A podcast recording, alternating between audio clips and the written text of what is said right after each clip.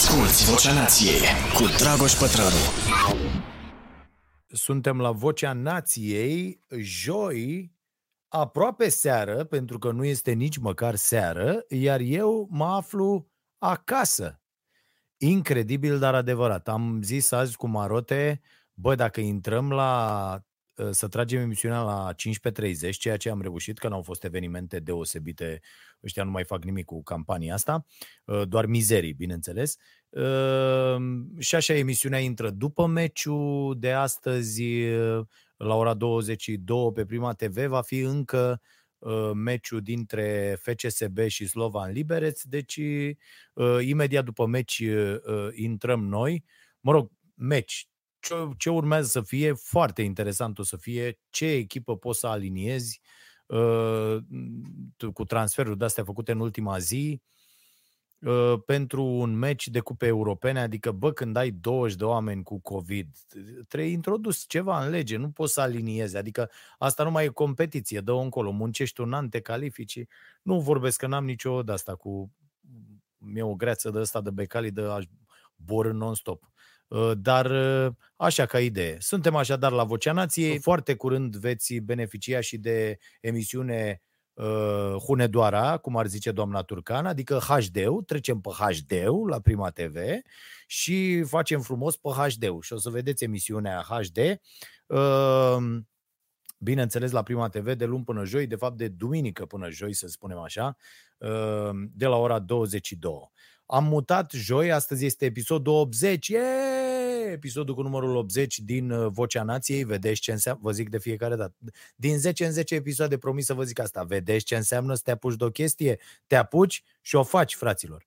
Uh, tot aștept să mă sune și pe mine cineva să-mi dea un pes din ăla la brand minds la astea, dacă nu, mâine o să-mi cumpăr bile, ce dracu să fac. Nu mai stau să atârn la nimeni. Aș fi vrut să, să-i ascult și eu pe unii dintre cei de acolo, pe alții am ascultat atât de mult, uh, cum ar fi Gary V și așa mai departe, încât mi se pare că dorm cu ei în pat noaptea, așa că nu n-aș avea de ce să-i văd odată în plus. Uh, dar mai așteptam și eu să mai, că, cum e cu brazii, știi? Bă, mă duc iau bra pe 24, știi, când îl fac, mă duc îl iau dimineață, că mai lasă ăștia la preț, că cine dracu mai, toată lumea și-a luat brad. Ă, așa sunt și eu cu ăștia. Hai mă, nu mai reduceți un pic, că e mult, frate, să iei ăla pentru 3 zile, 15 ă, bulioane, mi se pare cam multicel. Trebuie spus și m-au rugat ă, colegele mele să vă spun că podcastul se mută definitiv de duminică. Este o decizie pe care eu am luat-o să fac totul, tot ce ține de treburile astea în patru zile din săptămână, așadar luni, marți, miercuri, joi, chiar dacă asta înseamnă să lucrezi 16 ore pe zi, pentru a rămâne vineri, sâmbătă, duminică în recuperare. Adică doar uh, uh, citit, sport, meditație. Bă, vreau să mă apuc, știți, vreun instructor de ăsta pe aici de uh, trapiz, yoga, de la. Deci mi s-a părut genial și cred că în comand o șmecherie de aia cu cearșafuri să văd unde dracu atârn. Dar îmi place foarte tare că e cu uh, te întinde, frate, ca lumea, te întoarce pe dos, te, face în toate felurile. Dacă aveți sugestii pentru mine, vă rog să-mi trimiteți, dar oricum mi-am făcut un cont la unii, la un ăsta cu yoga, că pe mine mă interesează să-mi recapăt acea flexibilitate de la uh, 20 de ani uh, și ușor, ușor, așa, cu ce știu și eu, cu ce mă pricep, că știți că deja sunt uh, uh personal trainer atestat de o săptămână, uh, am reușesc și fac, uh, avansez, dar mi s-ar părea super ok să fac cu cineva care știe mult, mult mai mult uh, decât mine uh, și mi se pare foarte interesantă partea asta cu yoga pentru uh, mobilitate, flexibilitate și așa mai departe. Că într-o țară ca România trebuie, domne, să fii foarte flexibil, nu... Haideți să vedem... Recomandare de carte. Am primit foarte, foarte multe mesaje de săptămâna trecută până acum de la tineri, copii unii dintre ei, care se tot întreabă cum e treaba, cum e uh, zona asta cu investiții, cu bani, toată lumea visează bani, bani așa cu lopata și uh, mă întreabă în ce să investească. Și eu când mă întreabă cineva, bă, în ce să investesc, stau așa și mă uit și zic, bă, ești nebun ăștia, ori avea bani, au spart bănci, au făcut ceva, fac ei într-un fel de... Dar de unde au, de unde au ei bani de investit? Pentru că eu la 20 de ani n-aveam nici să trec strada, adică n-aveam de la o lună la alta. Și am hotărât că, ă, în afară de abordarea acestui subiect, bă frate, hai să vedem care e cea mai bună investiție de făcut în aceste vremuri și o să vorbim imediat despre asta. Am zis să recomand ă, trei cărticele la pachet. De una dintre ele ați mai auzit ă, Cel mai bogat om din Babilon și e o, o chestie la 100 de pagini, v-am zis și data trecută despre ea, dar pentru că am primit atât de multe mesaje, zic hai să pun cartea asta în pachet.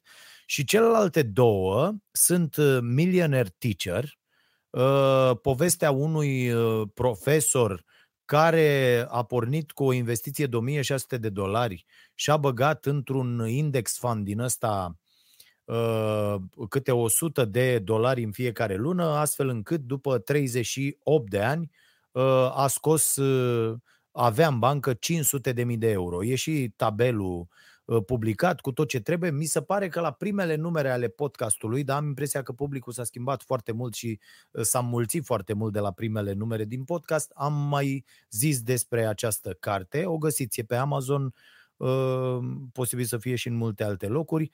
Este scrisă de, vedeți aici, Andrew Hallam, Uh, Millionaire Teacher. Și am mai pus o carte acolo, care uh, mie mi-a plăcut foarte mult, uh, care se numește Common Sense Investing. Da? John C. Bogle e o carte super la fel, super ok de citit și așa. Dar, dragii mei, asta cu investițiile, eu vă sfătuiesc să o uitați pentru o vreme și imediat vă povestesc ce am făcut și eu. Dar până atunci să vă zic de muzică. Fraților, de o să îmi mulțumiți weekendul ăsta, pune și voi acolo o lumânare la vii, dacă vă duceți, uh, pentru că am tras cu urechea la nenea Berti Barbera de la Rock FM și am auzit uh, două surori, Rebecca și Megan le cheamă, Lovell, uh, se numesc ele numele de familie, deci cum ar fi Ionescu, la ele este Lovell, uh, și trupa lor se numește Larkin Poe.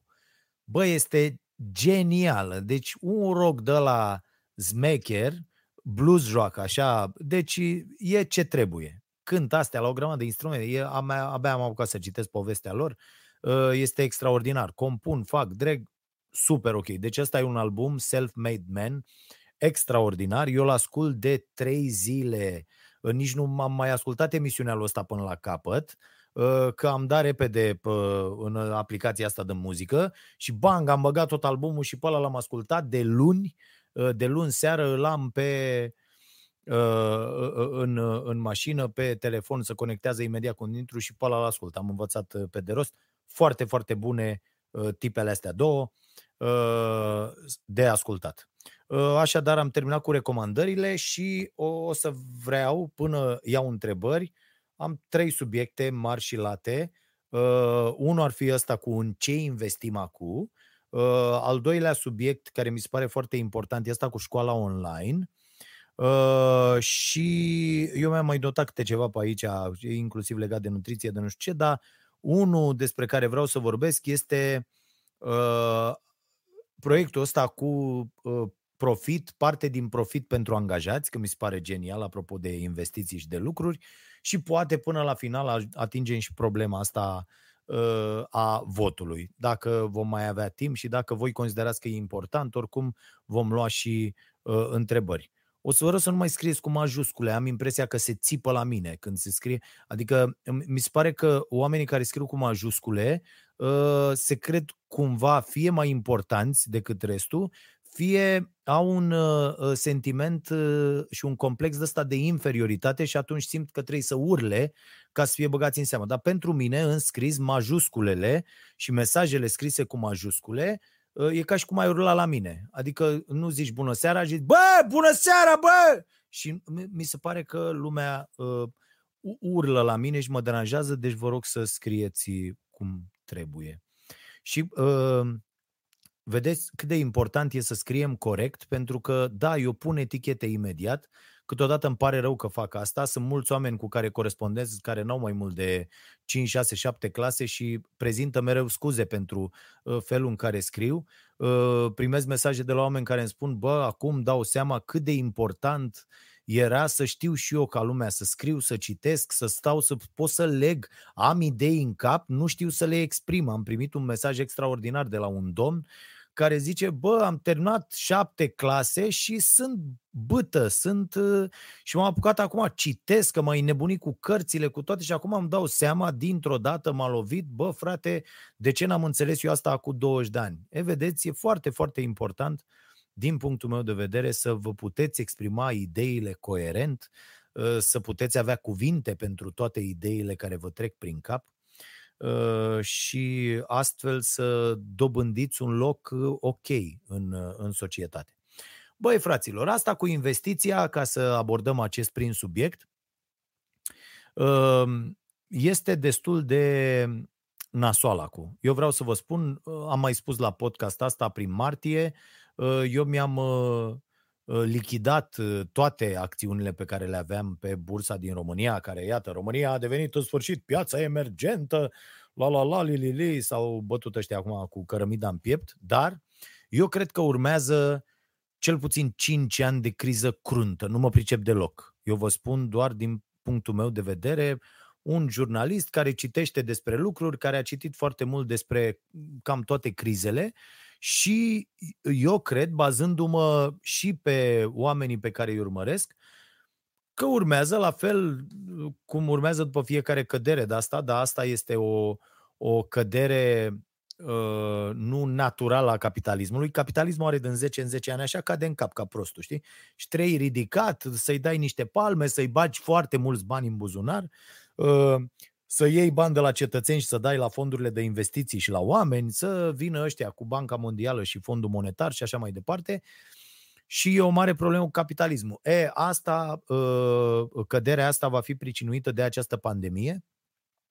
Suntem departe, deși mă uit pe stradă la oameni, vedeam acum am venit uh, cu mașina, era la un colț de stradă, aici în Ploiești, erau cinci proaste, am stat la stop, erau cinci proaste dacă nu s-au pupat de șapte ori.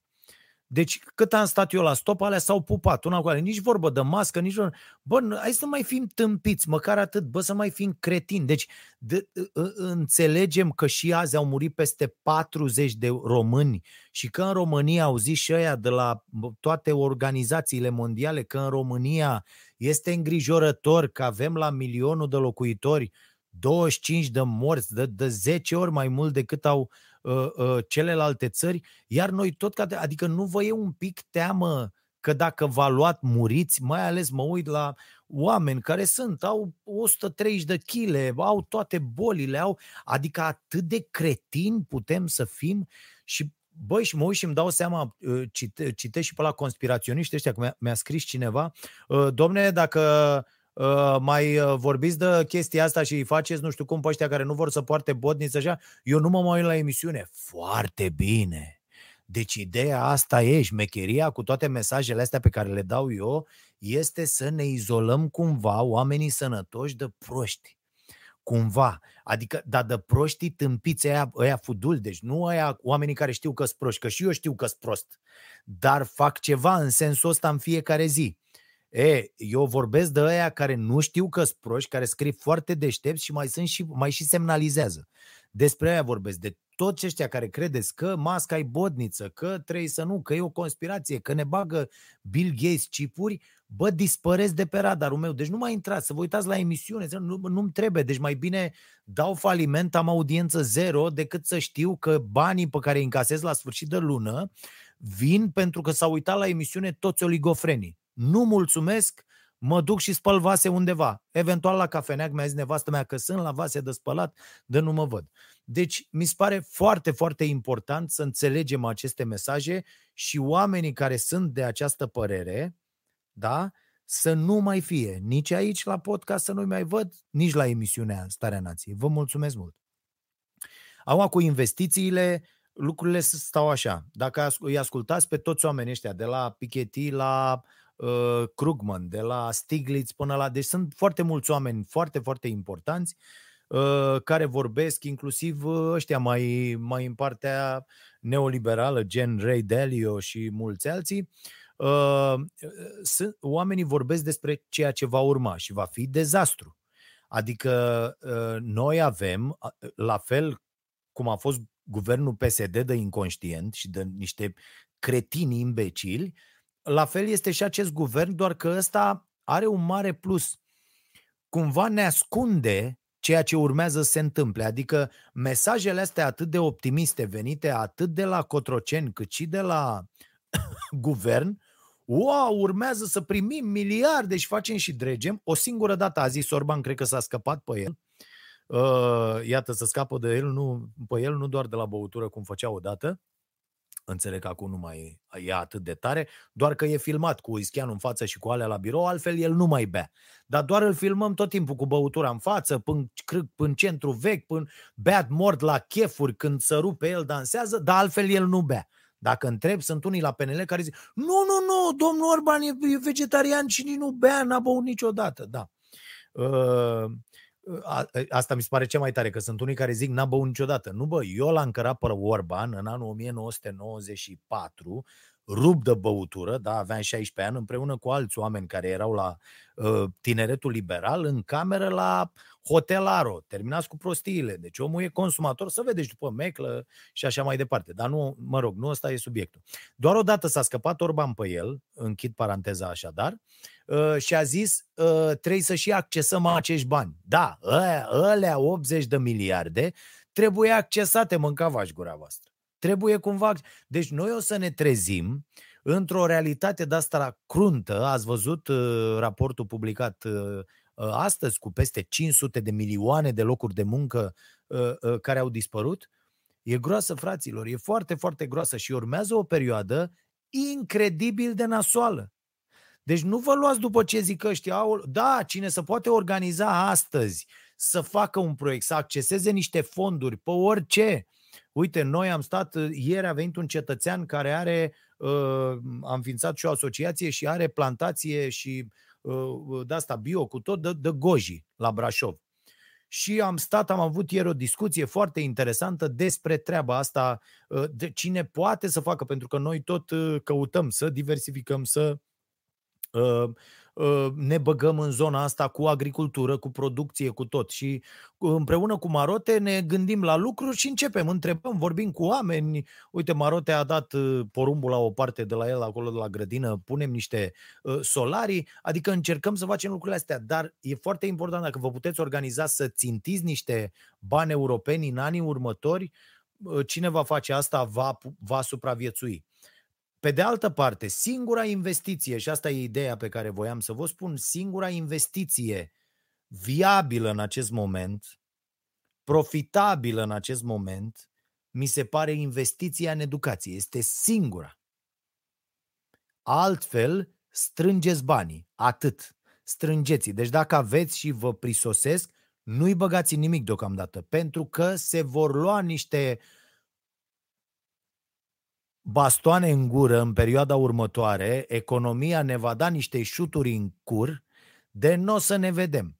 Deci nu vă băgați să faceți alte lucruri, în opinia mea, ci încercați să vă dezvoltați, să investiți în voi, să dobândiți abilități care să vă facă super interesanți pe piața muncii. Și eu, eu vă dau niște exemple. Uh, vor, vor fi căutați din ce în ce mai mult oameni care pot face jobul uh, la 5 persoane. Serios vorbesc.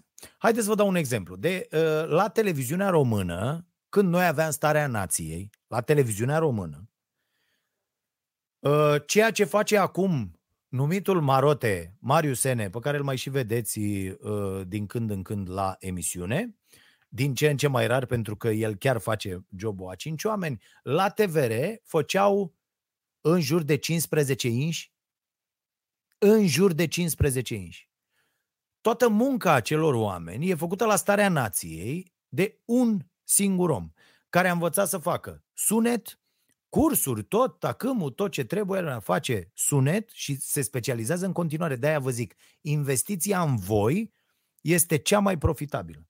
Stați că acum are și o rubrică marote în minte pe care vrea să o facă el. Deci și uh, s-a apucat să uite și de montaj și de... Da? Deci despre asta este vorba. Uh, face sunet, face regie de platou, face camere, face lumini, face toate lucrurile astea la care în mod normal, într-un studio de televiziune, îți trebuie un cetățean acolo, care bineînțeles că trebuie plătit, care, e, toată lumea va zice, bă, poți să-mi faci treaba uh, pe care până ieri o făceau cinci oameni, folosind tehnologia, folosind, îți dăm, te trimitem unde trebuie, face, poți să faci treaba asta? Da. Atunci vin încoace, pentru că dacă tu poți să faci treaba asta, eu pot să folosesc banii uh, care îmi rămân, îți dau un salariu, bineînțeles, mult mai mare decât dacă ai face o singură treabă și pot să folosesc ceilalți bani uh, să creez al- și alte locuri de muncă, să mă dezvolt altfel, să investesc sau pur și simplu uh, restrângem treaba și stăm trei inși, lucrăm și ne câștigăm banii până trece nebunia. Deci foarte căutați vor fi pe piața muncii și gândiți-vă, Bă, eu ce știu să fac în afară de meseria mea? Care e meseria mea? Asta. Bă, ce știu să fac în afară de ea? Știu o limbă străină extraordinar de bine? Nu. Hai dracu să o învăț. Hai să mă apuc să o învăț. Mă plătesc curs, tot acâmul, meditații, tot ce trebuie, îmi dau alea cu Cambridge-uri, cu Elțuri, cu ce dracu să dă la fiecare, ă, da, Delfuri la franceză și așa mai departe și îmi iau acreditări, îmi iau tot, bă, eu vorbesc și limba asta perfect, mergeți cu mine, facem nu știu ce știu ce știu altceva. Pot să, uh, nu știu, alte abilități. Uite cum mi-am luat eu, personal trainer. Îmi iese și aia de uh, nutriționist pentru sportiv. Vreau să mă duc pe zona asta mai încolo, dar uh, investesc în altceva. Uite, am făcut asta și cu școala, facem asta cu agricultura, m-am deschis cafeneaua, facem cu biblioteca. Deci, ideea e să reușiți să fiți uh, nu multitasking, că multitasking nu e atât de bun, au dovedit studiile, dacă n-ați urmărit starea sănătății de săptămâna trecută, uh, de săptămâna asta, de fapt, vă sfătuiesc să o faceți, pentru că, iată, studiile dovedesc că acest multitasking uh, te distruge, te face mult mai ineficient uh, decât dacă ai face un singur lucru. Așa că uh, mai bine faceți în, uh, în, într-un timp un singur lucru, nu mai multe lucruri în același timp. Deci asta cred că e o investiție. Ai 1000, 2000 de euro sau ceva, du-te frate și fă o școală bună care îți garantează, uite, eu știți ce cursuri caut și doar ce cursuri fac. Am făcut curs de marketing digital la unii care scriau acolo, dacă în șase luni nu vă găsiți, știți asta, de am făcut acum doi ani, am mai povestit, nu știu dacă la podcast neapărat, dacă nu găsiți de lucru la una dintre firmele care lucrează cu noi sau v-ați depus CV-uri și asta și nu știu ce, cu patalamaua de la noi, vă dăm bani înapoi. Asta trebuie să căutați. Bă, oameni care zic, bă, îți dăm bani înapoi dacă... Astea costă, în general costă, adică ăștia care sunt atât de aroganți încât zic, bă, dacă cu ce te învăț eu nu reușești să așa, și orientați-vă către domenii care, iată, uh, sunt cerute din ce în ce mai mult. Este o oportunitate fantastică cu atât de reconversie uh, uh, profesională de, de, și de, de, de schimbare a, a domeniului de activitate, cât și de urmărire a unor pasiuni care, iată, se pot transforma în, în bani. Mulțumesc foarte mult, Ciprian Frățilă a dat aici, a dărui masa cu 25 de lei să rămână să trăiască. Mulțumim pentru activarea uh, abonamentului plătit pe pagina noastră de, uh, de YouTube, Starea Nației Oficial. Și uh, eu vă mulțumesc. De ce? Pentru că, lăsăm la o parte faptul că puteți urmări emisiunea înainte ca ea să fie difuzată la TV, uh, iată și Bogdan Alexandru Jalbă, DKK, ce să știa mă DKK? De unde sunt? Că 40. Sper că e bine. Așa. Uh, da, nu le-am pastea deloc cu prescurtările la bani, adică mai știu și eu am mai văzut, dar nu. Uh, și uh, îmi zice cineva? Austria, salutări din Austria, dar nu e asta, ce e, n-are treabă, că Austria e pe euro. Coroane daneze. Bravo, mă. Mersi, Alexandru. Uh, da, uh, deci vă mulțumesc pentru asta. Puteți urmări emisiunea pe uh, YouTube integral, că mă tot ceartă lumea. Nu, fraților, am și spus, emisiunea este, dar nu mai avem noi drepturi pentru ea. Noi, la Starea Nației, am cedat aceste drepturi, conform contractului, către Prima TV, care a pus această condiție că vrea emisiunea pentru online varianta integrală. Am păstrat, putem da 15 minute din fiecare emisiune, și pentru abonații noștri plătitori ă, dăm emisiunea ă, integral. Ă, în plus, ați văzut, sunt discuțiile cu mine, odată la două săptămâni, vor veni de săptămâna asta faze de la filmări, mi-a sugerat cineva un telespectator și mulțumesc foarte mult, și vor fi faze de la filmări, niște montaje de 4-5 minute, ce găsim acolo mai interesant, și tot felul de alte lucruri cu timpul. Dar Ă, eu vă mulțumesc pentru asta, contează foarte mult pentru noi, ne oferă putere de negociere și ne stăm liniștiți cu gândul că, bă, nu ă, plecăm direct să vindem banane în piață, ci mai, ă, dacă ni se închid porțile tuturor televiziunilor din România, îi avem pe oamenii care sunt alături de noi și se uită la noi. Deci asta e cu investiția. Cea mai bună investiție este, și uitați-vă la voi, unde vă vedeți peste nu știu cât timp, ce pasiune aveți, cum vă puteți alinia, apropo de cartea despre care am discutat în episodul trecut, cum vă puteți alinia mintea, trupul și spiritul pentru a ajunge unde vă doriți să ajungeți. Și în acel moment, după ce ați vizualizat, trebuie doar să puneți capul în pământ și să munciți. Umilință, tată. Umilința. De, despre asta este vorba. Să puneți capul în pământ și să mă... Eu cât timp m-am gândit la bani cu disperare, trebuie să fac bani, să ies de aici, nu pot să fac aia că n-am bani, nu pot să fac aia. A, asta să vă iasă din minte. Nu pot să fac aia că n-am bani. Nu există chiar și în aceste momente nenorocite.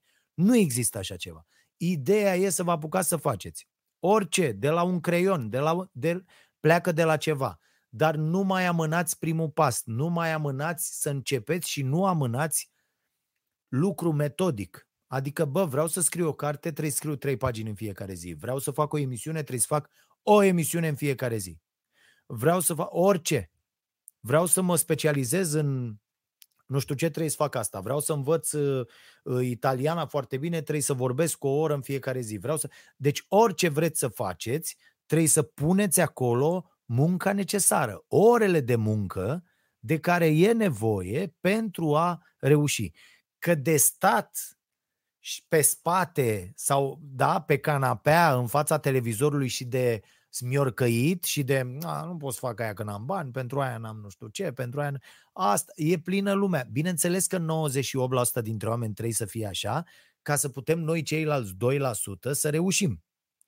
E clar că dacă toată lumea ar avea puterea aici și ar avea această forță să-și alinieze mintea, trupul și spiritul în ce direcție dorește, ă, atunci ar fi dezastru, ar fi un haos. Așa trebuie să fie, ați văzut, trebuie să fie aia unii cu botnița și cu nu știu ce, ăia sunt cel mai jos, înțelegeți? Sunt oamenii care trebuie să existe, că uh, asta e, și sunt foarte, foarte puțini cei care ajung la uh, acest nivel să-și poată controla uh, dorințele, Uh, pornirile, să aibă o disciplină a muncii extraordinară. Pentru cine vrea să reușească, ăsta este cel mai important sfat pe care îl găsiți oriunde, nu îl dau eu, îl găsiți oriunde. Tată, disciplina muncii. Asta înseamnă, ce, ce ziceam mai devreme, să puneți capul în pământ și să munciți pentru a realiza ceea ce vreți voi să realizați. Ar fi minunat să nu puneți munca aia în slujba unuia care nu o prețuiește sau uneia că de multe ori este o corporație. Da? Ar fi minunat să nu faceți asta. Ar fi extraordinar să puneți toată priceperea voastră în, în slujba uh, a ceea ce vă doriți să ajungeți. Și dacă veți face asta, eu sunt sigur că, bă, există ghinioane. Asta e, o să fie foarte multe situații în care o să picați pur și simplu, doborâți de ce se întâmplă în jurul vostru, de concurență, de alții care au făcut mai bine, de... Ideea e că nu e o porcărie aia cu, ai bă, ridică-te, scutură-te și mergi mai departe. Bă, e o chestie aici, da, să-ți vezi în continuare mai departe de, ă, de treaba ta și de drumul tău și să-l schimbi atunci când îți dai seama că e un drum greșit, să nu fii atât de dobitoc că îi mai aud pe unii. Bă, dar bă, până acum 15 ani ziceai nu știu ce. Bă, da, omul se schimbă, citește, evoluează, merge la școală. Păi dacă mă întrebați ce vreau să fiu, asta, asta e cea mai mare tâmpenie. Dacă întreb toți copiii ce vor să fie la 4-5 ani, toți vor să fie pompieri și polițiști. Ați văzut? Toată lumea. Ce vreți? Eu vreau să fiu polițist. Să vină aia cu mașinile de pompieri și copiii zbuluc. Mamă, mașina de pompieri să moară 5 ani. Păi, poți să rămâi cu mintea aia? Nu. Foarte puțini oameni până la urmă să fac pompieri și bravo lor. Ceilalți nu ne facem pompieri că ne dăm seama că e greu, că îți expui uh, uh, uh, viața și așa mai departe. Și ne facem altceva. Uh, să nu ne punem viața în pericol chiar în fiecare secundă a existenței noastre. Sau pur și simplu ne dăm seama că nu e pasiunea noastră în viață să fim într-o formă fizică bună, deși am văzut și niște pompieri care cred că au dat șpagă să treacă toate probele, uh, nu e viața noastră să stăm cu, să stingem cu un jet, uh, să ne luptăm cu, uh, cu focul. Dar fiecare și alege ce vrea și dacă îți iubești meseria, este extraordinar. Atunci e cea mai nimerită chestie și cea mai frumoasă chestie care ți s-a putut întâmpla. Dar nu mai stați în locuri uh, unde urâți ceea ce faceți, detestați ceea ce faceți, plecați pur și simplu. Sfatul meu este ăsta, bă, dacă azi constați, ajungi în seara asta acasă și constați că ești într-un loc în care nu vrei să fii și că ai făcut asta constrâns de societate, de nevoi, de... Bă, lasă mâine locul respectiv, pur și simplu. Bineînțeles, dacă nu ai uh, strings attached, da? Deci dacă nu-ți de tine prinși niște copii care mâine trebuie să mănânce niște... Dar chiar și în cazul ăsta, fă un plan astfel încât ușor, ușor, fără să îi pui în pericol pe cei din jurul tău, să reușești să ieși de acolo. Pentru că asta nu e viață, fraților. Și mai ales ce se întâmplă la noi aici în România, nu e, nu e ok deloc. Nu e ok chiar deloc. Deci cea mai bună investiție este în uh, noi. Da? Prin noi înșine. Uh, un slogan pe care uh, ăștia de la PNL chiar îl aplică, adică doar ei contează și prin ei, adică nu altfel. Ați văzut, s-a închetează și șpaga aia de la măști și a găsit curtea de conturi, le-a găsit milioane peste milioane, dar nu se mai, de corupția asta ați observat că nu se mai vorbește, discut diseară și la emisiune. Deci corupția care nu e făcută de jegoșii aia de la PSD nu se mai discută, că nu mai e corupție, nu mai, în societate nu se mai urlă, nu se mai întâmplă nimic. Păi dacă era pe vremea lui Dragnea soțul șefei de la DICOT condamnat, să tăiau în piața publică niște dreptași din ăștia al de boi segurani și toți băieții ăștia, da, foarte tare. Asculți Vocea Nației, disponibilă pe iTunes, Spotify, SoundCloud sau pe starea nației.ro la secțiunea podcast. Uh, și acum hai să vorbim un pic despre uh, treaba asta cu participarea la profit, uh, cu participarea uh, angajaților la profit. Știți că a fost o, o chestie săptămâna trecută, mi se pare, săptămânile trecute. A fost un, un proiect de lege prin care angajații uh, Ă, ar urma să aibă dreptul la o cotă parte din ă, profitul firmei, adică firmele care au mai mult de 10 angajați vor distribui la firmele fiecărui an un procent de 7,5% din profitul net către toți salariații companiei. Și mi-a venit ideea asta pentru că ă, astăzi a fost colega noastră Victoria Stoiciu și a înregistrat Starea Muncii și o să vedeți un material pe, pe această temă. Ideea e că au sărit toți oamenii mai puțin citiți, ca să nu zic altfel, Bă, și aici nu e o chestie, că da, e o mare problemă și eu aveam foarte multe verdicte în vremurile în care citisem încă foarte, foarte puțin și acum mult mai rezervat cu privire la, la a, aceste verdicte și îmi dau seama că de foarte multe ori am greșit. Deci ce vreau să le spun celor care au doar uh, certitudini în acest moment Ă, este că există o cale de a ieși din prostie, vă spun sigur, pentru că ă, am experimentat-o eu. Adică eram foarte, foarte prost și acum sunt mult mai puțin prost decât eram. În continuare sunt destul de prost, dar ă, mai puțin. M-am lămurit cu privire la multe lucruri. Și nu are nicio legătură asta cu împărțirea profitului cu comunismul. Din contră În opinia mea, e o chestie foarte capitalistă, e capitalismul pe care și eu încerc să-l uh, implementez, adică, bă, e foarte simplu. Facem chestia asta, avem această fabrică, producem de 3 lei și după aia ne plătim. Decidem ce investim mai departe, că trebuie să ne dezvoltăm, tot împreună. Uh, ați văzut că sunt foarte multe țări din vest în care deja angajații au uh, cuvânt în Consiliul de Administrație, pentru că trebuie să fie și ei de acord cu, uh, cu investițiile.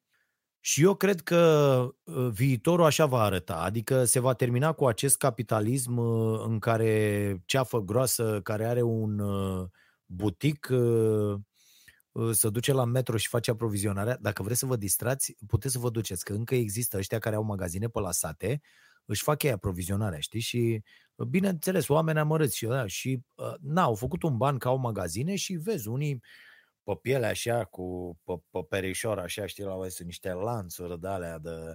dar ei altfel au un magazin de ăsta să test, dar niște lanțuri de aur cu niște și să vezi cum sunt și împing de cărucioarele alea pe acolo. Pe Pentru mine e distractiv de fiecare dată când merg. Îmi place să-i urmăresc, să-i, să văd cum se poartă, să-i văd cum...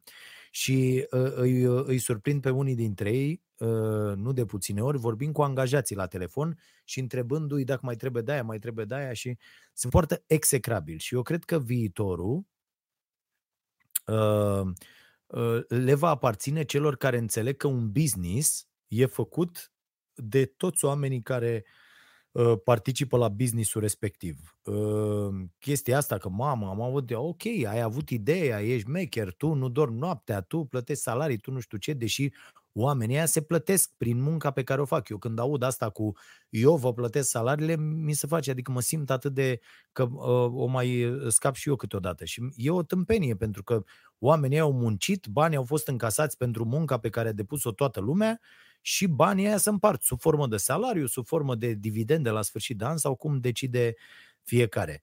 Deci eu cred că uh, participarea asta a angajaților la profit uh, uh, este și rezolvarea uh, principalei probleme de pe piața muncii. Pentru că noi pe piața muncii avem următoarea problemă. Toți idioții care și-au făcut firme sau conduc într-un fel sau altul echipe din corporații și așa, se plâng că nu există, că nu mai sunt oameni. Și după aia când ei la o discuție, uite, eu, eu sunt dispus să particip la orice fel de discuție vreți, cu unul de ăsta care zice că oamenii sunt proști, lene și imbecili, nepregătiți, nici nu vor să învețe, sunt niște aroganți, proști, cretini care trebuie bătuți ca să facă treabă. Deci, oricând dorește cineva, pot să port această discuție. Și uh, e foarte simplu. Adică în momentul în care uh, ești dispus să ai o relație fair cu oamenii pe care îi chem să participe la proiectul pe care tu l-ai făcut, uh, toate problemele astea dispar. Deci, dacă angajații, veți vedea angajați care vor stinge ei lumina, vor uh, pune ei mâna pe mop să spele dacă participă la, la, la profit, da? Că există patron care zic, lasă domne și uh, când am pierdere vine ei cu banda acasă să facă să dea, dă în pizda, pardon, în mama lor, de nenorocii și așa mai departe. Bă, nu e așa. Deci nu e așa. Uh, o economie capitalistă bazată pe un astfel de mod de lucru Ă, rezolvă foarte, foarte multe probleme care există acum, inclusiv pe piața muncii. Pentru că nimeni, dacă ori, nu de fapt nimeni, oricine vine și îi spui, bă, uite, asta e treaba pe care o facem noi. Ce facem noi? Uite, ă, cafenea, da? Faci o cafenea, ai făcut, ai dat drumul să faci. Bă, cât, uite, aveți salarii, ne-am negociat salariile cu tot, da, toată lumea e mulțumită, da, hai să dăm drumul la treabă. Ă, a trecut prima lună. Bă, uitați care e treaba, e o problemă. Eu, antreprenor, a trebuit să mai pun uh, 20.000 de lei luna asta, că n-a ieșit. Dar e prima lună, hai să mergem mai departe, mai facem asta, mai facem asta, bă, ne-ar mai trebui, ce ne-ar mai trebui? Bă, nu știu, un om la vase sau o chestie de genul. Bă, hai să facem o socoteală, toți împreună, aducem aici, ia fi atent. Un om la cât ne costă? Bă, dacă plecăm, să-i dau acolo un minim, minim te duci la un 2000 de lei, ceva de genul ăsta, că nu poți să îi bagi joc de oameni, uh, și cu toate taxele, cu tot ce se întâmplă, cu uite, ieșim atâta. Dacă nu facem așa, luna viitoare suntem cu toți în pericol. Și oamenii atunci o să zică, bă, aia, bă, spălăm noi de la dracu, hai vedem cum facem, că măcar să trecem de, da, după aia vine fiecare câte o idee, bă, hai să facem și asta, hai să nu știu ce. Încep să dea telefoane. Alo, mamă soacră, vin o dracu că ai bani, mănâncă de două ori aici, să te servesc, să-mi lași și mie 10 lei. Înțelegeți? Implicarea, eu exagerez cu tot ce văd, dar înțelegeți exemplu. Implicarea oamenilor, loialitatea față de tot ce se întâmplă, mai ales când le lași decizia, să-i responsabilizezi cu decizia. Bineînțeles că dacă tu te porți ca un cretin dobitoc și vrei doar să exploatezi pe oameni și să-i păcălești și să schimbi tu mașina de două ori pe an, bineînțeles că oamenii văd asta și zic, du-te dracu mă, tu te faci că mă plătești, eu mă fac că muncesc, te fur cât pot, pentru că e normal să se întâmple asta, ura și la gară. Și apoi tu ca prostul o să te vaiți tot timpul că, domne, nu găsesc oameni, este ceva incredibil, nu să... Domne, sunt niște nenorociți acum pe piața, copiii ăștia nu știu să facă nimic, să așează, întreabă cât e salariu, niște jeguri ordinare, bă, nu e așa, sunteți într-o mare eroare. Cine pățește asta este prea prost. Asta e problema, asta e singurul răspuns posibil. Deci, când ești patron și ai o astfel de problemă, ă, tu ești cauza problemei, nu, nu altcineva. Da? Deci asta, asta mi se pare foarte, foarte important și uh, cred că trebuie să, uh, să reținem. Uh, când angajații devin interesați de profitabilitatea firmei, vor privi și ei cu totul altfel lucrurile. Alta va fi implicarea lor, alte discuțiile care au loc uh, uh, și așa mai departe. Bun, am atins așa un pic și această chestie. Vreau să vorbim odată despre asta, să trag acest semnal de alarmă, chiar dacă suntem doar noi între noi aici și cu toții suntem conștienți de, de chestia asta. Uh, nu, nu iese nimeni să ne spună de ce se moare. Ați observat? Nu, nu iese nimeni. Deci, practic, eu cred că la noi, 40 de uh, uh, morți pe zi cât, cât raportăm, uh, oamenii mor, de fapt, îi omoră spitalele din România. Adică mi se pare uh, 100%. Am primit și astăzi un mesaj, l-am dat mai departe la, la colegii de la Libertatea, uh, pentru că mi se pare uh, uh, incredibil uh, ce se întâmplă.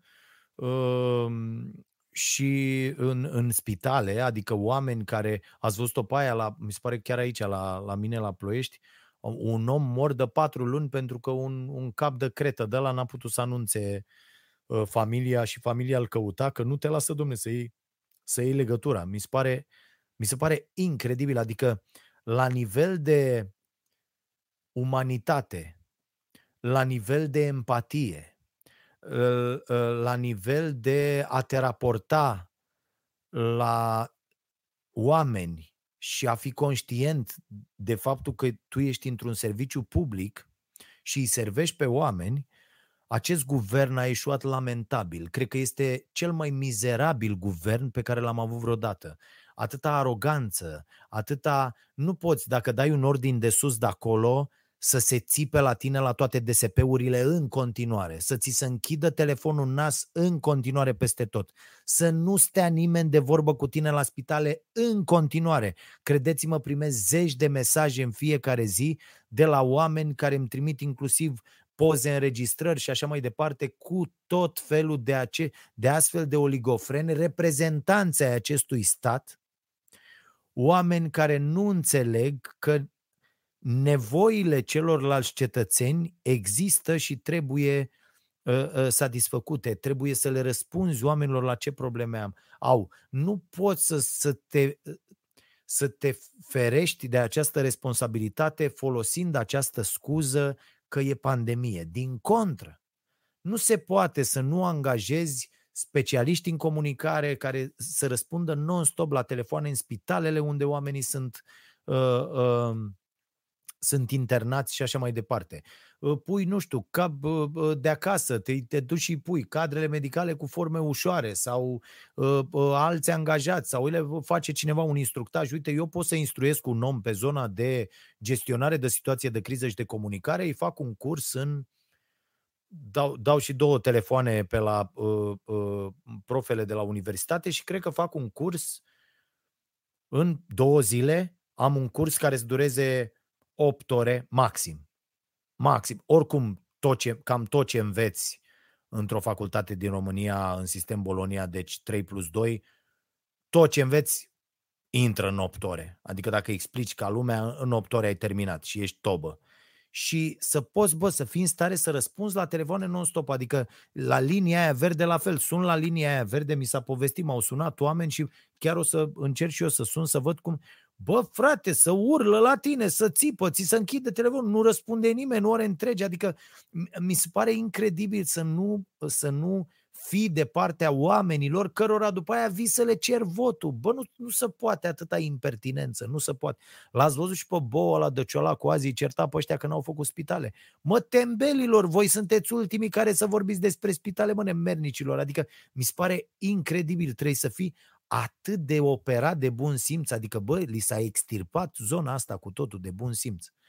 Da. Ă, dar fiecare vorbește pentru galeria lui proastă, că și galeria de la PSD și galeria de la PNL e formată din tembeli care în loc să vadă lucrurile ok în lumea asta, ă, ă, văd doar binele din, din tabăra lor și rău din, din tabăra celorlalți. Da? Paiul din ochiul celorlalți, cum e expresia. Ă, deci eu asta aștept să iasă cineva odată să ne spună de ce se moare și eu n-am văzut, nu, nu văd strategia, eu nu înțeleg o strategie. Fie strategia va fi aplicată după ziua de duminică, adică după ce mai plimbăm o tură COVID-ul de la unul la altul, eu vă spun sincer, eu, n-am, eu la, știți în ce cartier stau eu? În ce cartier stau? Eu n-am curat să ies pe stradă aici, eu mă urc direct în mașină cu masca și am tăiat-o și seara vin și mă culc, la fel. Eu n-am curaj văzându-i și știindu-i pe oamenii de aici cu care urmează să votez la capul străzii duminică, eu nu am curaj să merg la... Nu am curaj, pur și simplu, vă spun sincer. Deci eu numai la asta mă gândesc că unul de acolo, că e plin aici, e plin, unul de acolo intră și nu mă la mișto strănută. Sau ce. Deci este, eu nu am, mai ales că nu am voie să mă îmbolnăvesc, nu am, deci nu, eu n-am dormit o săptămână, săptămâna trecută că trebuia să-l operez pe fiul de uh, uh, menisc și o săptămână întreagă n-am dormit pentru că știam ce se va întâmpla după, am și făcut cedință cu ai mei, dacă eu uh, iau nenorocirea asta. Și știți cam ce se întâmplă? Se cam întâmplă că s-ar putea să termine cu totul. Cu emisiunea, cu astea, cu tot, pentru că o lună scoși din circuit, papuiu, s-a terminat lucrarea. Deci, ă, că nu putem să mai susținem cheltuielile, că am făcut iar investiții, avem rate, ne-am luat, trebuie să vină acum ecrane cu tot felul, că asta e, trebuie să investești tot timpul, să arate altfel, schimbăm iar decorul. N-am apucat în pauză, că nu se mișcă China, nu se mișcă nimic, este nenorocire. Dar am investit. Investind din nou, trebuie să plătim lună de lună. Ne încasând canci, vorba celebră din operațiunea Monstru, da? Te-ai uitat așa în zare și ai zis, azi canci. Eh? Despre asta este vorba. Deci, ca să nu fie canci, aia e. Dar poate după aia ies cu strategia. Adică după aia o să zică, băi, ia fiecare la casa lui, mă, s-a terminat cu votarea, vă mulțumim pentru vot, hai, marș acasă. Să ne bage iar în lockdown. Adică toate, tot, toată lumea internațională vorbește despre lockdown în România și așa mai departe. Și noi suntem, bă, hai bă, mergem și vot. Ce era, mă, dacă să rămânea în această situație încă, încă o perioadă. Le făceai dracu în primăvară, de le în gâtul lor de... Da, nu, nu înțeleg, asta nu înțeleg. Apoi o altă chestie pe care nu înțeleg și aș vrea să vorbesc până începem să luăm întrebări, este uh, de ce Doamne apără și păzește Uh, eu nu știu cum a ajuns așa, am găsit uh, aici în terasă, nu fac nicio reclamă, e o apă uh, de asta de la Coca-Cola, în sensul că e chiar ce scrie pe ea asta uh, uh, Dorna. Eu când beau apă muteliată, beau uh, doar aqua carpatica, ea e cea mai bună. Și asta nu beau din principiu pentru că e de la ăștia de la Coca-Cola, adică și tot ce e de la ăștia trebuie să fie nasol, la fel ca de la Pepsi, McDonald's, KFC și așa mai departe. Dar am găsit-o pe aici, era sigilată, habar n-am, copiii ăștia ori fi adus-o, sper să fie apă, dar n-are, că nu, nu, e, nu era de, Simțeam dacă era tărie, adică m-am lăsat de băutură de ceva timp, simțeam până acum. Mă, nu înțeleg asta cu școala online și nu reușește nimeni. Am citit tot felul de comentarii, nu știe nimeni, nu, nu, uh, nu reușește nimeni să mă lămurească. Deci, um, o înțeleg, o înțeleg foarte bine, pe aia că intră tot felul de cretin, că uh, ăștia mici, na, idioți cum am fost și noi, dau link-ul, noi nu dădeam link-urile, făceam alte prostii, da? Dar mi se pare așa o chestie, îi faci pe copiii din ziua de azi proști, împiți cretini, nu știu ce, în loc să le explici despre ce e vorba, dar ă, toți ăștia care îi fac proști și tâmpiți pe copiii din ziua de azi, când eram noi mici, au pus piuneze pe scaun la cea mai adreacu profesoară, au, în general, astea aveau uh, uh, fundul foarte mare și nu prea simțeau, da, ca idee. Au uh, pus cu plastilină, cu uh, uh, pastă de dinți pe clanță, cu gumă de mestecat pe soia aia, pe fustă și așa mai departe. Toate prostiile posibile și imposibile le făceam la școală. Și acum îi certăm pe ăștia că dau link pe nu știu unde. Dau bă că copii, învață toți, da? Adică hai să omorâm acum că dau link-ul. Dau link-ul. Statul român e atât de imbecil, ca ajung la vorba lui Nea Sorin Ovidiu, Uh, Sati, înțăriți-vă dracu sistemele. Adică, de ce faceți asta? De, o dați pe copii. Copiii vor da linkuri, rahat, și că intră nu știu cine și că face nu știu ce. Da, bă, să... Dar nu înțeleg un, în liceele și școlile unde uh, se poate face asta și copiii, adică nu doar copii, copiii sunt ok peste tot. Se exagerează, bineînțeles. De ce profesorii refuză să predea online Că eu n-am înțeles asta. Adică eu, e o întrebare la care eu n-am răspuns. Deci, adică singurul meu răspuns este următorul. Ești atât de nepregătit cu materia, încât tu nu ești în stare să predai decât între patru pereți unde îi domini pe copiii ăia cu frică. Adică le exploatezi frica, cu notele. Îți spun notă proastă, taci din gură că spun patru, doi stai jos, n-ai făcut nimic. Dar nu spui problema că, bă, copiii ăștia poate sunt proști. Își pun profesorii ăștia problema când unul se duce și zice, bă, ăștia numai 4 și 5 au, bă, niște tâmpiți la clasa asta. Bă, sau poate ești tu foarte, foarte cretin ca profesor? Te-ai întrebat vreodată? Bă, dar da cum au ăștia 9 și 10 la alte materii și la mine au numai 5 și 6? Eu sunt al dracului de bun și de exigent și ei foarte, foarte proști? Sau eu sunt foarte cretin și nu sunt în stare să explic astfel încât un copil de clasa a nu știu cât să înțeleagă materia. Că eu asta, și eu la ăștia care nu vor să predea online, l-ați văzut și pe prostul ăla cu mască, care nici nu știa să vorbească, un tembel, ă, ă, care iară ă, dă mai departe treaba asta că profesorii de sport cumva n-ar fi profesori. Știi că lumea se uită, de ce era mă, de sport? A, păi vezi, ăștia sunt proști toți. Ceea ce e fals, bineînțeles, sunt unii dintre cei mai buni profesori, uh, uh, profesorii de sport și apare cât un prost de ăsta, ăia că, domne, eu nu vreau, că GDPR, că ce mă? Ce GDPR, mă, că te-ai făcut? Ești profesor, mă, dă-te încolo. Adică pe mine nu o să pot să mă lămurească niciodată. A, bă, cer condiții să am tabletă, să am cameră video dată de stat, asigurate că să am tot ce îmi trebuie, să am materia uh, structurată astfel, mi-o fac eu, bineînțeles, să am tot ce îmi trebuie, toate condițiile și să pot să intru să țin ora. Știți de ce le e multora? Că stă unul ca mine și să uită la oră. Că stau și eu în cameră și mă uit. Și vreau și eu să mă uit să-ți notez dezacordurile, să văd de câte ori ai avut idei pe care nimeni nu le-a înțeles, să văd cât de bine explici tu materia, ca să-ți fac și eu o plângere la inspectorat și să spun, domne, este posibil ca la ora de română de la clasa a 7 B să intre o vacă și să facă 10 dezacorduri la ora de română? Spuneți-mi voi, inspectorat, și luați înregistrarea, că de-aia toate orele astea ar trebui înregistrate. Hai, frate, să vedem unde sunt copiii nenorociți, pentru că există și această parte că unii copii vin stricați de acasă pentru că sunt crescuți de niște nenorociți, de niște proști. Uitați-vă cum arată societatea noastră. Dar există școala care îi strică pe copii. Și unde apar acești uh, uh, dascăli, acești dascăli, care sunt absolut imbecili. Mulți dintre ei. Și eu cred că ăștia refuză să predea la școala online. În opinia mea despre asta este vorba. O să mai iau date, o să vreau să sun în acest weekend toți profesorii pe care îi cunosc, să văd opinia lor, poate greșesc, poate o chestie spus așa, uh, m-am gândit înainte să vorbesc despre acest subiect, uh, nu am luat toate uh, componentele în considerare și bă, greșesc eu, că uite, ratez eu, dar în acest moment Mintea mea e atât de proastă încât nu vede altă explicație. Ești profesor. Profesorul predă. Da? Ce GDPR vrei?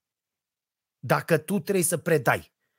Le predai la 30 și da, mai intră 2-3 care lasă un scris acolo sau ceva și le vorbește lor. Ei trebuie să înțeleagă. Problema acestor oameni este că nu sunt în stare. Și mulți dintre ei, de ce să nu o spunem, asta e, a prins tranziția asta destul de rău, nu știu, fraților, să deschidă un calculator. Nu știu să facă treaba asta, nu știu să pună un pe proiector ceva, nu știu să facă absolut nimic. Pentru că asta e situația. Da. Bun. Acestea fiind spuse... Voi scrieți, pătrarul citește. A, mi-a scris cineva, apropo, uite, de public și de privat. Mi-a scris cineva, domnul, uh, băi ăsta, uh, am dovezi că nea Costel Alexe ăsta de la uh, mediu, pa, pan, pamblicarul ăsta, ca să zic așa, că n-aia, am crezut la început, mamă, ce aia, a făcuse conferință de presă, l-am chemat pe la starea nației, bă, Costele, băi, Dragoșe, bă, o panoramă incredibilă ca să-l citesc pe Nicușor uh, Dan. Uh, și înțeleg din zonă, mă tot sună oameni, ziariști, uh, dăștia cu protecția mediului, bă, e mână-mână cu ăștia. N-am dovezi, dar uh, oamenii zic pe acolo uh, felurite lucruri. Dar, ce îmi zice? Că șterge de pe uh, contul de Facebook, Costel Alexe, contul lui de politician, șterge comentariile negative. Și eu i-am zis, cum și care e problema? Că e contul omului. Dacă e contul lui, dacă el și l-a făcut, e contul lui, stă de vorbă cu cine vrea. Adică mai văd și eu de ăștia ofuscați, ă, Doamne, am fost blocat de adminii pagini. Așa și fac și eu ca bă, se o fi zis copilul ceva, o fi înjurat dracu și am ars o smetie. Bă, deci nu poți să vii să urinezi la mine în mijlocul sufrageriei și eu să zic, bă, este o țară liberă, poți să faci ce vrei. Te badă, nu te mai scol de jos. Că ești la mine în sufragerie, înțelegi? Nu merge cu chestia asta. Și atunci, da, tati, nu, ne, nu, pot, nu e potrivire de caracter, bloc. La fel ca într-o relație, nu e potrivire de caracter, ai bă, tata, acasă, de ce să ne batem până la adânci bătrâneți? Nu? Hai, tată, fiecare la casa lui. Așa e și aici. Bă, nu e cu astea, hai mă, du-te. Ce dacă ăla e politician? E contul lui. A, pe contul instituției, plătit din bani publici, așa mai departe, e cu totul altceva. Dar când pe contul ăla scrie Costel Alexe, Dragoș Pătraru, ăla, care, Bă, cine, dar da, poate să fie unul de nu-mi place de fața lui. Hai, du-te, tată. N-ai, ca, despre asta este vorba cu aceste... Noi nu înțelegem asta cu rețelele sociale. Credem că e o chestie uh, uh, așa publică pentru toată lumea, unde toată lumea are acces la toată lumea în, în dormitor și așa mai departe. Bă, nu e așa. Nu e așa. Da, GDPR asta înseamnă. Bă, nu poți să vii la mine în sufragerie și să mă înjuri. Ă, despre asta este vorba. E canalul pe care da pentru public. Pentru ce public? Publicul pe care îl vreau eu. Despre asta e vorba și acolo. Mai departe. Ă, îmi dai? Ă, așa. Teodor. Tarle. Tarle, da or fi niște diacritice, dar Teodor, să zicem, ce părere ai despre cifrele date de BNR care arată că în România sunt 100.000 de firme cu capitaluri negative? Foarte mulți patroni preferă să-și cumpere mașini, bunuri uh, pe companie. Uh, da, da, da, nu văd asta o problemă, că mașini, dacă circul cu ele și da, uh, uh, imobile, dacă sedii de firmă despre ce e vorba. În plus, un imobil, de pildă, pe care o firmă îl are, fu, e o chestie extraordinară. Pentru că în orice moment poate fi uh, convertit într-un cash de care ai nevoie, uh, pus gaj la bancă pentru un proiect, da, pe firmă, că să vă uită băncile și tu zici, bă, trebuie, uite, 200.000 de euro să pornesc proiectul ăsta și pun, e firma, e tot și uite, pun că e acest imobil, e al firmei. Garantez cu el, astea sunt niște mijloace foarte Uh, uh, foarte ok. Dar uh, faptul că sunt foarte multe firme în, în situații foarte nasoale e un adevăr și eu cred că aici ar trebui să concentreze eforturile acestui guvern și acestui stat imbecil. În a sprijini aceste firme care, băi, uite, la fel, te iei, bilanț, toate alea, mă uitam ăla Rareș Bogdan n-a depus uh, toată lumea așteaptă să depună la firma aia lui pe care să încasa uh, să încasau prestări servicii, uh, să de, n-a depus bilanța astea, citeam undeva pe un site din ăsta că nu, nu s-a depus și bă, fraților, suntem în luna lui octombrie aproape, adică trebuiau depuse toate actele, uite, să intră pe net, bă, hai să vedem cum e ăla la starea nației de mănâncă rahat de toată lumea acolo, ia să vedem ce, unde, cum, în ce, hai bă, puneți astea pe masă, toată lumea, că despre asta este vorba. Uite aici, tăticule care ziceai cu, aici transparență, da, firmele trebuie să facă dovada uh, încasărilor, cheltuielilor și tot ce fac și asta e. Dar uh, ce și ia fiecare acolo, bă, a, au și fost încurajați oamenii să-și facă firme, inclusiv de angajatori, foarte mult. Ba, ai o firmă? Fă-ți o firmă, facturează-mă pe firmă. Și oamenii au firme, ă, inclusiv ă, cabinete de-astea mici, de la cabinet ă, de veterinar până la toate sunt făcute pe niște firme mici ale unor oameni care de acolo mănâncă, de acolo sunt firme foarte mici. Dar e ca la agricultură, tati. Știi că noi suntem înregistrat cu 3 milioane de fermieri? Știți, în scripte acolo la UE, noi apărăm cu 3 milioane de fermieri. Țara cu cei mai mulți fermieri. Este agricultura de subzistență. Da, avem fermierii care au două găini, trei rânduri de porumb, un de la ardă, grâu, 200 de metri de vie, o grădină în curte cu legume și un porc. Și e fermier. E agricultura de subzistență. Nu vinde nimic sau mai vinde două ouă la marginea drumului când uh, are deprisos sau mai face troc cu alt fermier și asta e. Așa se întâmplă și aici. A, mari afaceriști, cam ăștia suntem. Oameni care și-au făcut un business, o firmă, ca să poată să încaseze pentru niște uh, uh, servicii prestate în diverse meserii, de la tâmplărie până la relații publice și oamenii prestează în, în acest fel. Ă, ce fac ei și cât de mult am învățat noi să fim antreprenori, da, asta e cu tot o altă discuție. Și asta vă spune unul care uh, uh, face treaba asta de foarte mult timp și uh, vă spun că se învață foarte, foarte greu, mai ales dacă n-ai o înclinație către zona asta cu cifre, cu nu știu ce, nu, nu se face. Eu și acum refuz, habar n-am, nu știu absolut nimic, e o firmă angajată la contabilitate și este nevastă mea care se ocupă, nu știu, nu știu nimic despre treburile astea, pentru că eu doar la nivel macro gestionez lucrurile uh, într-un anumit fel, dar în rest nu mă bag că îmi, îmi prind urechile grav de tot. Uh, bun, a, altcineva?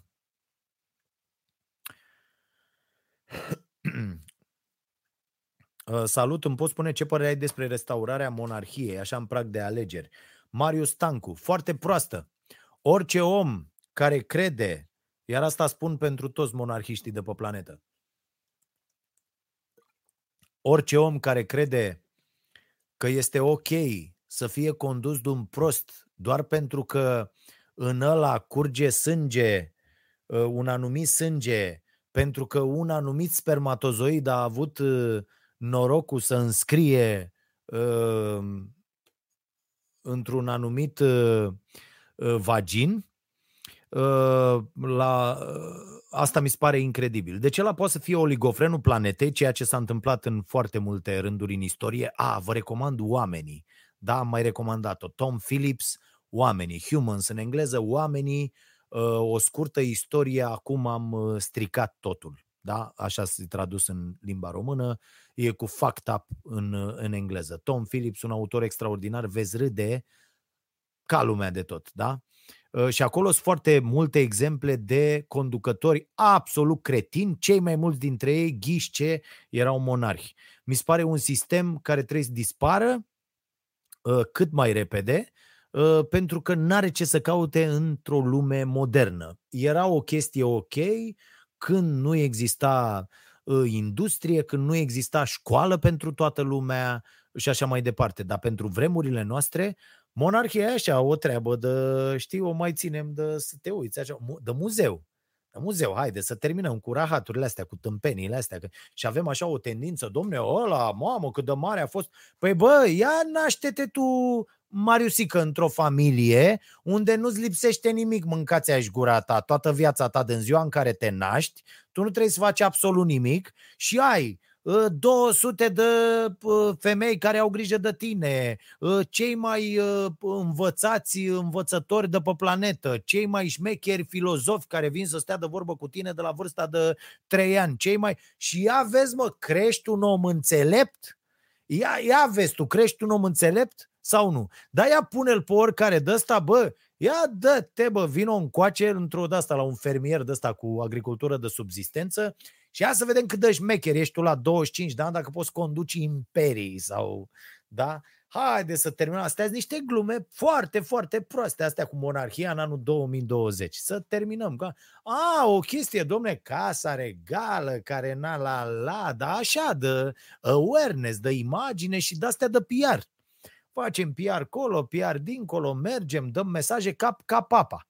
Ca papa, ați văzut, papa a ieșit și a zis, bă, ai să o asta cu mâncarea, înțelegi acum, și cu dragostea, cu sexul, cu nu știu ce, să dai niște mesaje. Așa e super ok. Este extraordinar. Dar bă, mai mult de atât, să conducă ceva, să facă ceva, hai, lăsați-mă în pace. Lăsați-mă în pace. N-are. Mai departe. Îmi pare rău că dezamăgesc la acest capitol, dar a, e, și dacă puneți mâna pe niște cărți, o să vedeți că așa e, n-are nicio treabă. Există o, o chestie de asta, dar oh, monarhia, nu? Nimic.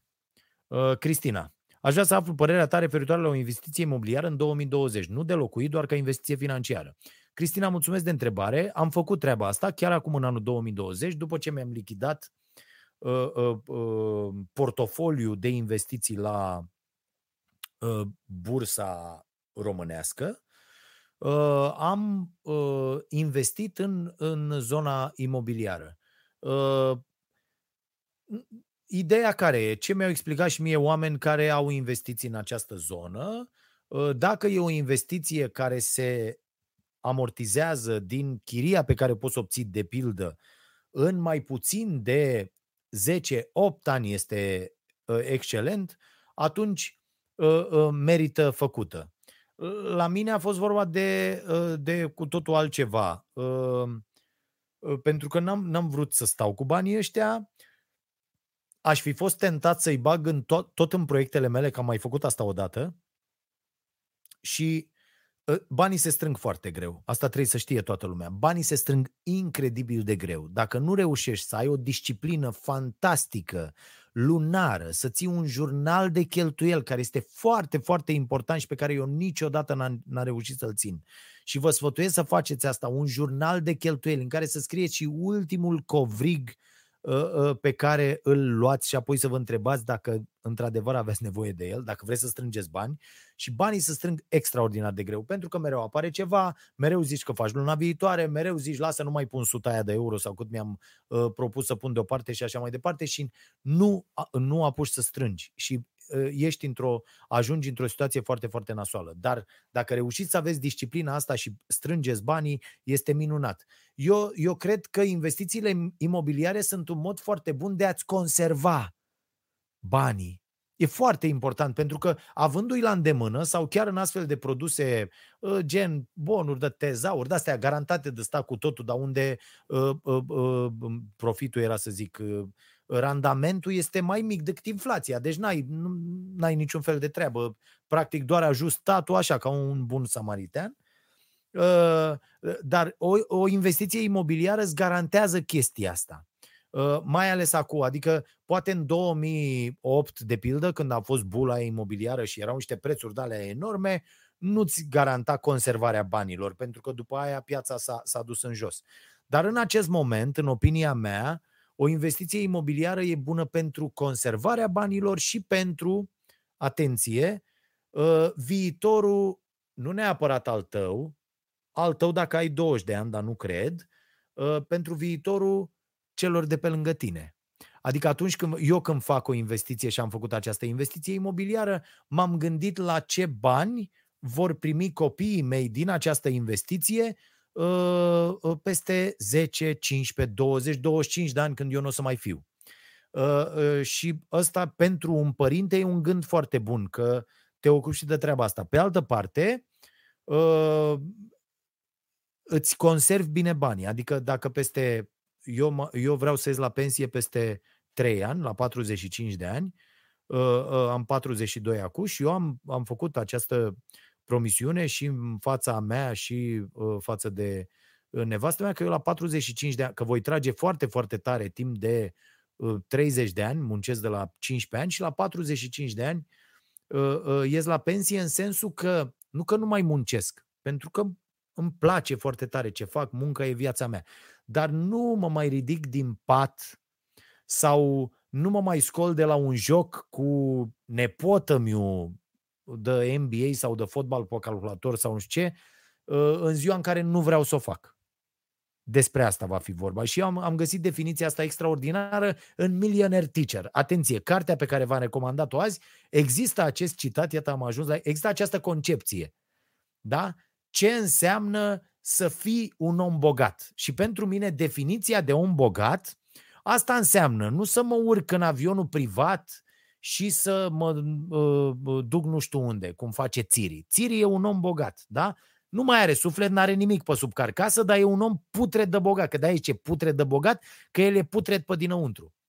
Nu, eu vreau să fiu un om foarte bogat în interior, să împărtășesc cu toată lumea din această bogăție a mea și să am cât să trăiesc, să am un trai decent, adică să mănânc, uite, eu anul ăsta nu mi-am luat nimic, nici de îmbrăcat, nici de, da, nu mi-am cumpărat nimic, deci să, să am cât să îmi duc traiul și să-mi urmăresc pasiunile. Dacă pot să fac asta și să nu mă scol din pat în ziua în care nu vreau să mă ridic din pat. A, a, așa percep eu această perioadă. Probabil de muncit, dacă mă ține pământul, o să o fac până închid ochii. Dar, nu, dar vreau să am această libertate la îndemână și chiar să o folosesc. Adică să spun patru zile am plecat. Mă duc, nu știu, sper să n-ajung să mă duc pe la mănăstiri. Da, ca idee, patru zile am plecat să mă aerisesc. Da? Mă duc la Șirnea, peste Talașman. N-am mai fost de 5 ani, am promis, i-am tot promis, dar n-am mai fost. 3. Așa. Deci, ca idee, mă duc într-un loc să mă reculeg. Treaba mea, dar bă, vedeți că lipsesc 4 zile. Așa, când vreau eu, miercuri la 6. Despre asta ar fi vorba în, în opinia mea. Deci o investiție imobiliară, în acest moment, în opinia mea, de om care nu se pricepe, atenție, nu vă mai raportați la mine ca la un om care e de această meserie sau de alta sau se pricepe la lucrul ăsta. Nu, citesc mult în foarte multe domenii, îmi dau cu părerea, dar opiniile mele. Referitor la o investiție imobiliară, în opinia mea, și eu da, am făcut asta, reprezintă o modalitate extraordinară de a-ți conserva cu posibilitate de ceva câștig banii în această perioadă tulbure. Și mai ales dacă găsiți oportunități, pentru că ați văzut scrie de vânzare peste tot și vă sfătuiesc să negociați la sânge. Adică să mergeți și să spuneți, vreți să știți câte oferte am plasat eu până să uh, uh, aleg investiția mobiliară? Cred că 10, dar știți cât de nesimțite? De porc. N-a ieșit niciuna. Bă, dar putea să iasă una. Am fost foarte aproape de una, cred că era chiar acceptată, dar am găsit în altă parte mai bine, vorba aia. Dar am făcut 10 oferte foarte, foarte nesimțite. La modul, oamenii cereau 200.000 de euro pe un imobil, de pildă, și eu am zis, vă dau 60. Și au vrut să mă bată, cred, la început. Au zis, nu sunteți sănătoși. Și am zis, credeți-mă, nu luați niciodată banii ăștia pe care îi cereți. Și eu vi dau pe ăștia acum, cash. Mergem și vi dau. Adică să încercați treaba asta, mai ales dacă aveți bani, fo- mult mai puțin decât vor. Extraordinar de puțin, pentru că în curând, și aici va fi o mare problemă, în curând vom avea clădiri întregi abandonate, goale.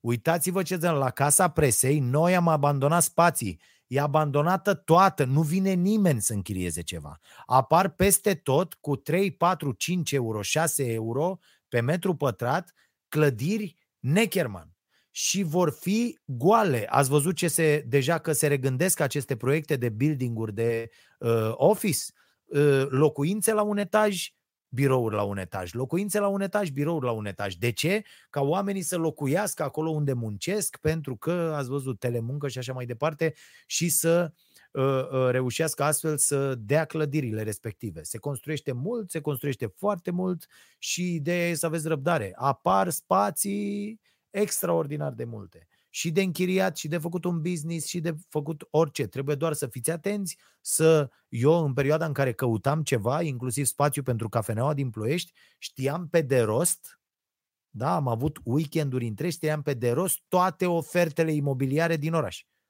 Absolut tot. Tot ce era listat, nelistat, umblam pe străzi unde vedeam de vânzare de închiriat, mă opream, notam, sunam.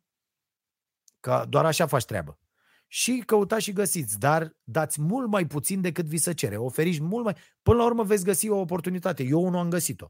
Mi-a luat într-adevăr șase luni, dar am găsit-o. Dar mi-a luat șase luni de muncă zi, aproape zi de zi și weekendurile pline în care am făcut documentare, am căutat, am întrebat, am făcut, am desenat sute de proiecte, sute de propuneri uh, și am trimis sute de mail-uri, agenții, peste tot, peste tot.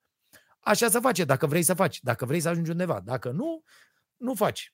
Repet, investiția imobiliară, o oportunitate senzațională de a-ți conserva cu posibilitate de câștig banii în perioada neagră care va urma pentru toată omenirea. Neagră tăciune, tată nenorocire.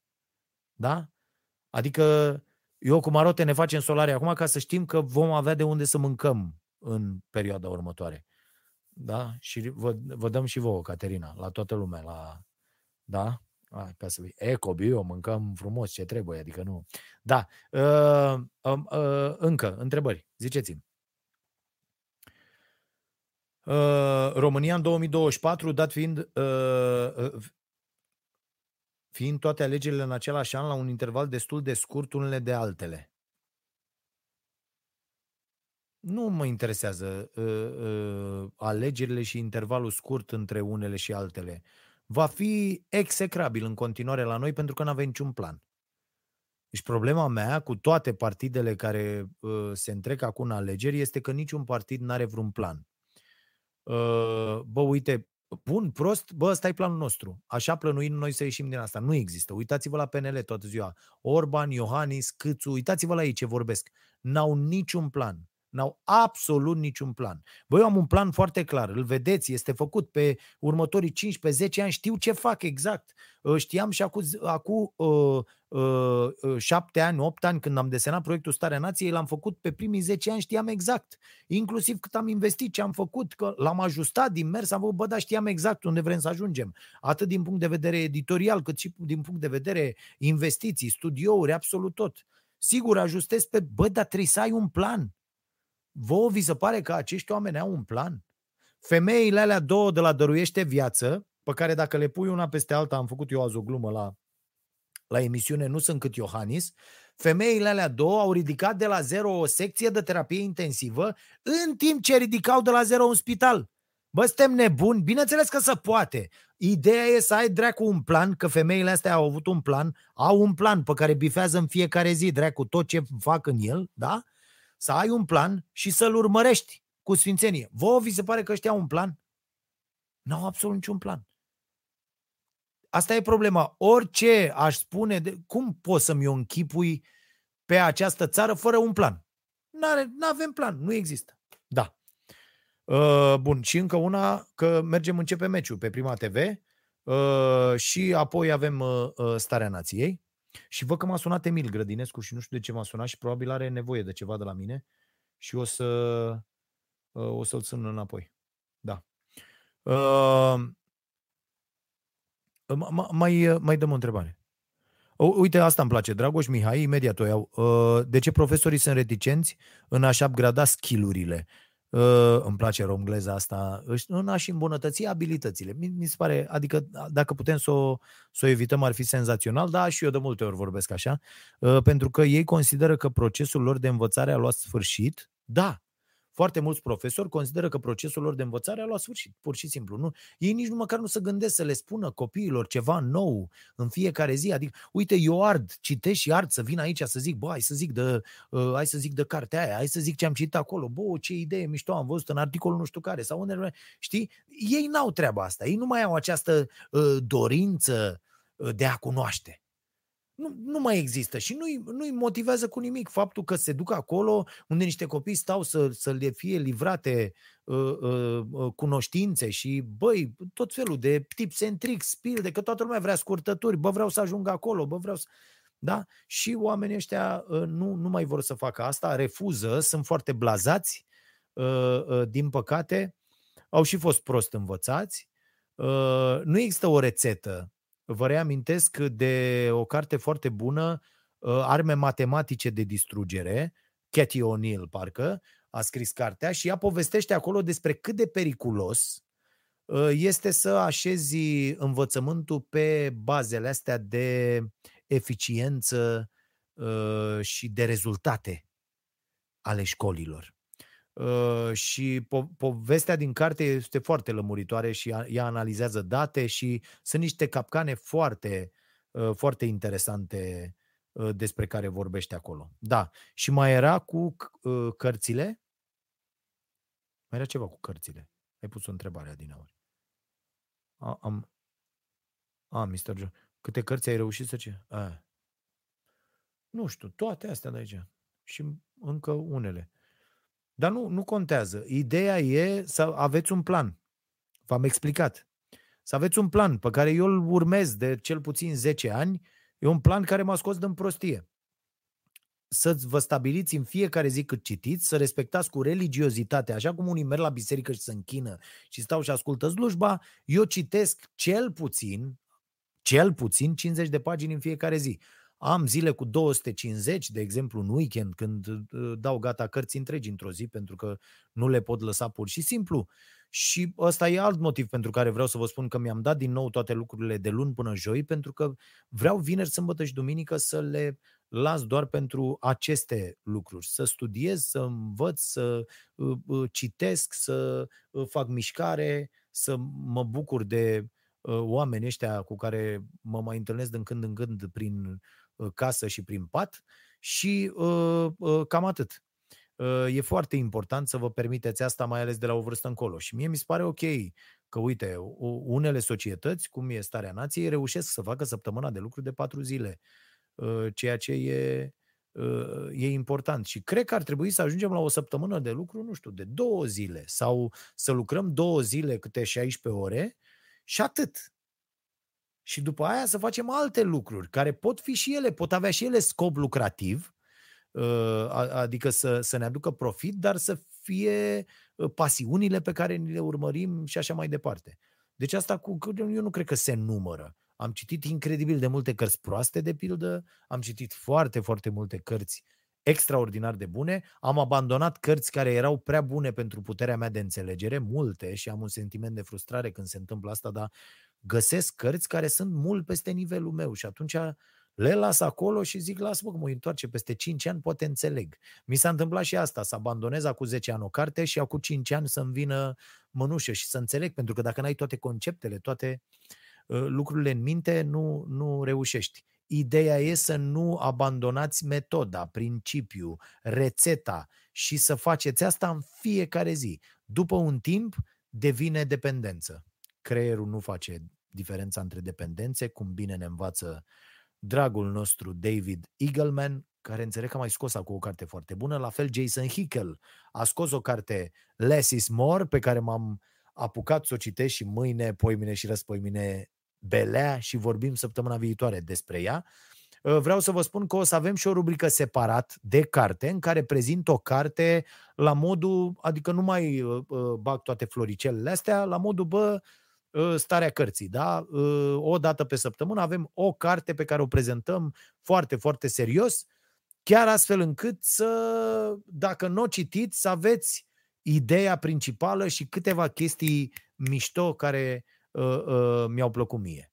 Și o să facem treaba asta uh, și eu și Mihai Radu, Mihai Radu pe zona asta de uh, beletristică, unde el e mult mai prezent și ca uh, autor. Eu sper să am timp de lucrurile astea după uh, ăștia 45 de ani. Mai e o chestie importantă, apropo de ce vă spuneam, jurnal de cheltuieli, jurnal de nutriție, jurnal, țineți jurnal. Țineți jurnale, se vor dovedi peste ani extraordinare. Țineți jurnale. Chiar dacă folosiți asta, uite, eu am început să o folosesc în ultima vreme pe telefon, uh, la notițe, chestia aia cu dictare. Merge extraordinar. Mai pocește el, mai face, dar a început să meargă și în limba română foarte, foarte bine și uh, chiar și așa poate fi ținut un jurnal, dar e foarte, foarte important. Și trebuie să vă spun că la Școala Nației, la ideea Alexandrei și cu munca uh, lui Edit, chiar vom scoate o astfel de agendă uh, care va avea tot felul de zone de astea și pentru jurnalul de citit și pentru jurnalul de nutriție și pentru jurnalul de mișcare și așa mai departe. Mulțumesc Bogdan uh, Lascăr pentru acest super sticker și cei care vă activați calitatea de membru, atât vă spun că e foarte importantă pentru noi și că vă mulțumesc pentru asta. Uh, și, și contează pentru că împreună putem face lucruri frumoase. Săptămâna viitoare rămân și uh, 30 de minute după încheierea podcastului uh, pentru discuția bilunară uh, cu abonații uh, noștri, cu cei care au uh, activat treaba asta. Merge și treaba cu cartea, pardon, de nutriție, dar nu-mi place încă uh, ceva la ea și uh, Ă, o mai ținem, v-am zis, dar o scoatem în această toamnă, promit, jur. Și vedeți, chiar dacă am rețetă și fac tot, tot, tot, tot, tot ce trebuie, tot există astfel de momente de amânare, de... dar ăsta e procesul artistic, nu? Vă mulțumim foarte mult. Începe Steaua Slovan Libereț pe Prima TV după meci. Suntem Uh, noi cu uh, Starea Nației și vă mulțumim pentru uh, tot ceea ce faceți și pentru că sunteți și Ozman, mulțumesc pentru cei 10 euro și nu uitați să fiți buni. Dragii mei, le mulțumesc și celor care ne sună după ceasul bun. M-a sunat și amicul Costin de la Eca Trust, o firmă care e aici în Ploiești pentru cazul de marți și el va ajuta acolo cu o căsuță de păpuși și ce mai trebuie la, la familia prezentată mari și vă mulțumim pentru că tablete sosesc în continuare și le trimitem la acești copii. Are Larisa, eu nu vreau să difuzez pozele pentru că sunt fețele copiilor, dar am zis să facă poze pentru noi. Să știți că și mă uit, da, cine vrea poze ă, ă, poate să-mi spună că pot să trimit, putem, dar, dar eu vreau să mă uit în ele, nu, nu o să le fac publice, dar o să sun pe cineva și să le pun pe telefonul meu, să nu le, nu le dau, nu le trimit.